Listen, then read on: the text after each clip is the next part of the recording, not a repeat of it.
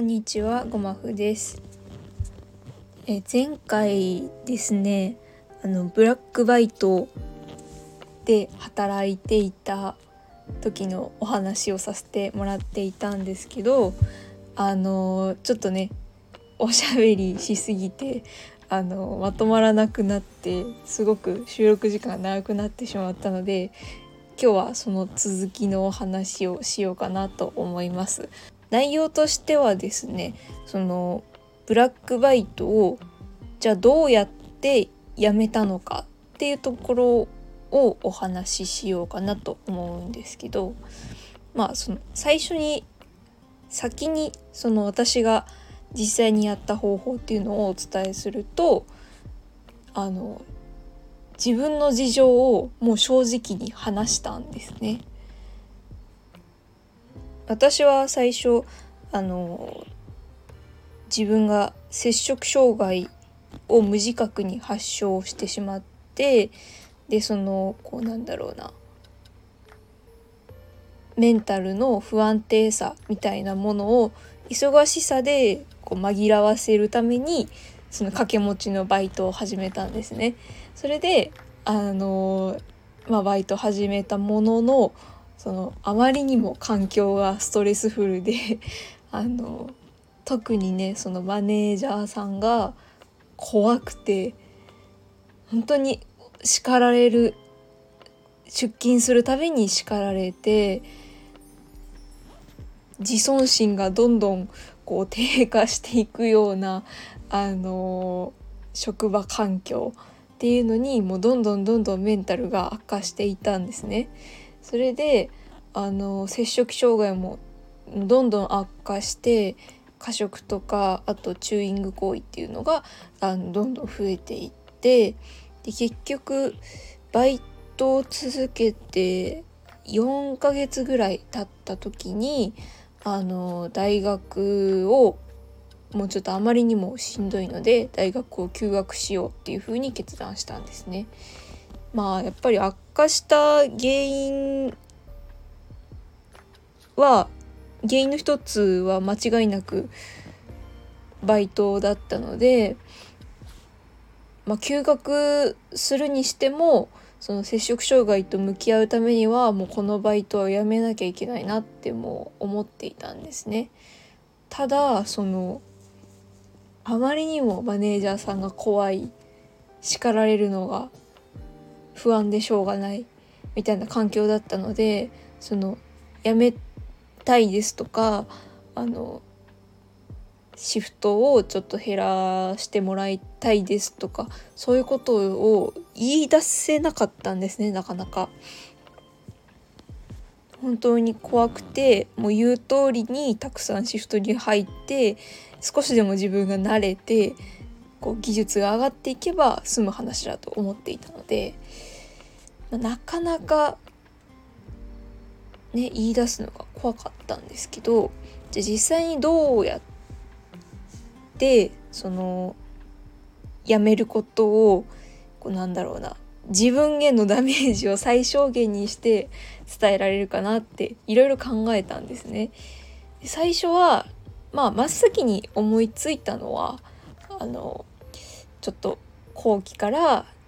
あの大学の授業が忙しくなるのでなんかシフトに入れなくなっちゃう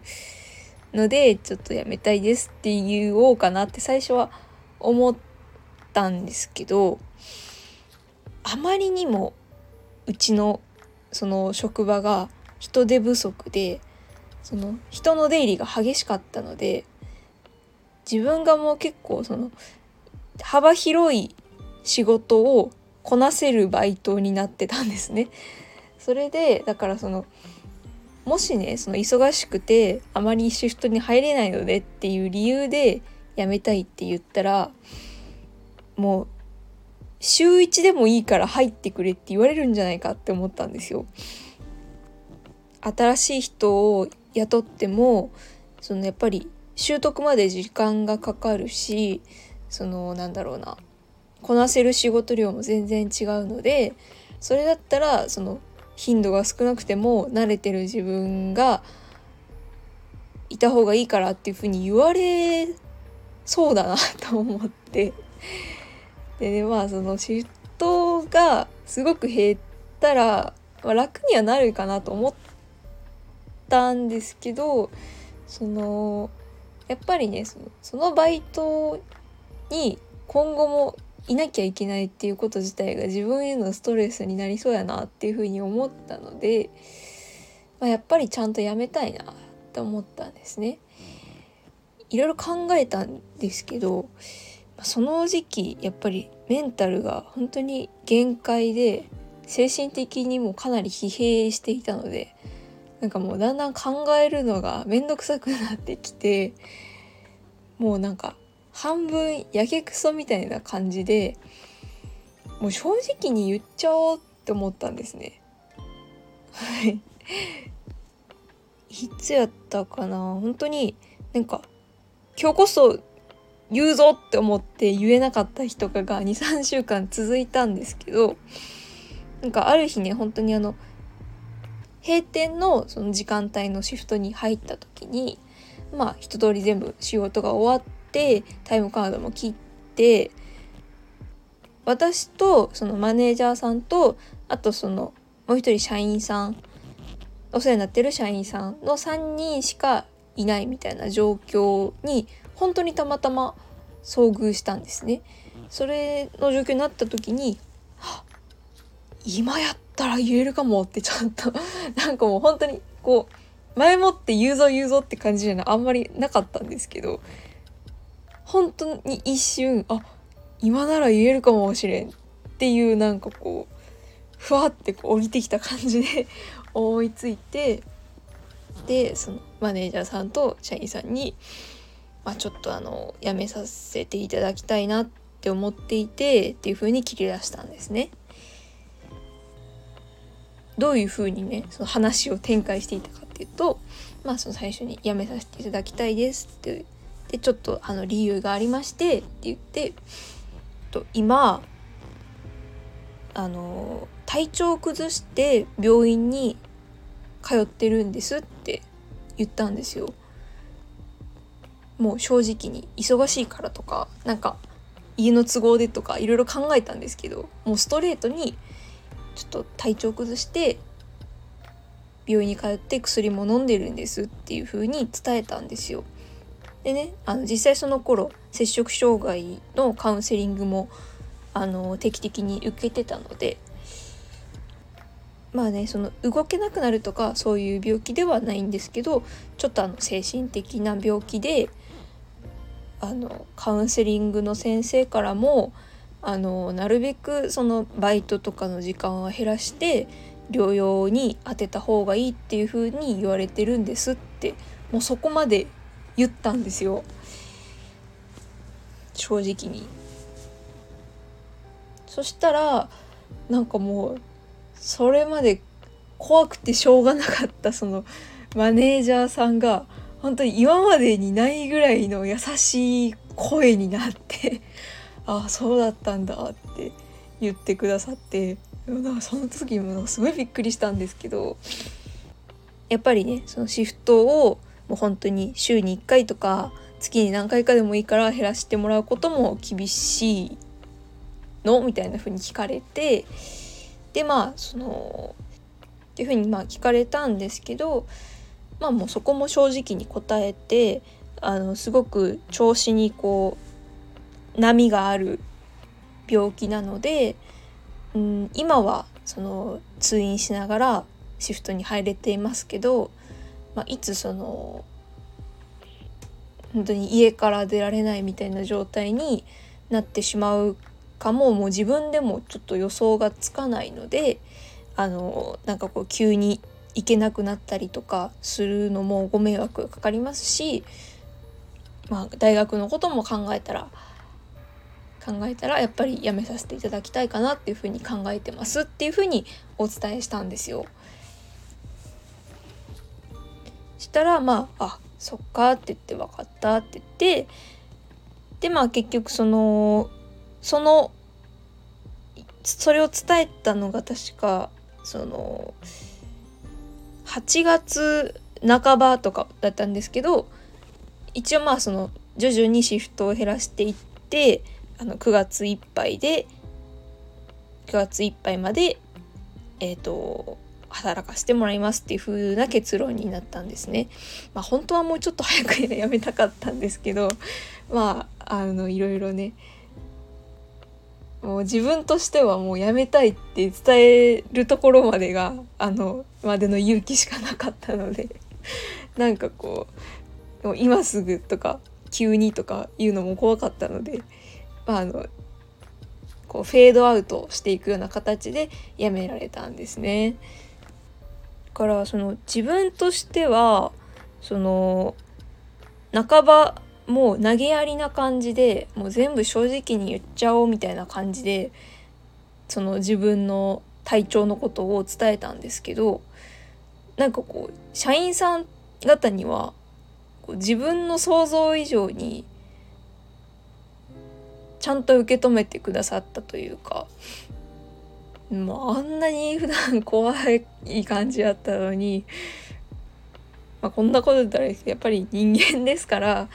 ねそのお仕事されてる社会人ですからそこは何だろうきっちりうなずいてくださったというかあの受け入れてくださる方々だったのは本当に恵まれていたなとは思いますね。うんだからまあその自分の場合はキッチンバイトでした大学生のキッチンバイトでしたけどまあそのこれを聞いてくださってる方の中でなんかこう何かをやめたいなとか考えているけどなかなか言い出せないみたいな方はなんかこう意外とストレートに伝えてみるっていうのもちょっとありなんじゃないかなっていうふうに私は考えてます。忙しいのでっていう理由はその便利なんですけどなんか具体性がなさすぎて相手もじゃあこの場合はダメかなみたいなこう何て言うのかな最低限の条件を向こうからこう出してこられるんですよね。そうなるとこっちもなんかあ確かにみたいな感じに妙に納得して受け入れちゃう場合があるので体調とか健康とかっていうのは最優先事項なのでそれをちゃんと理由に出したら向こうももう納得せざるを得ないんじゃないかなというふうには思いますね。うん、まあその自分の場合はまあねブラックとはいえ一アルバイトだったのでその向こうの方もその辞めるということに対してまあそんなに引き止めるみたいなこともないと思うし多分これが正社員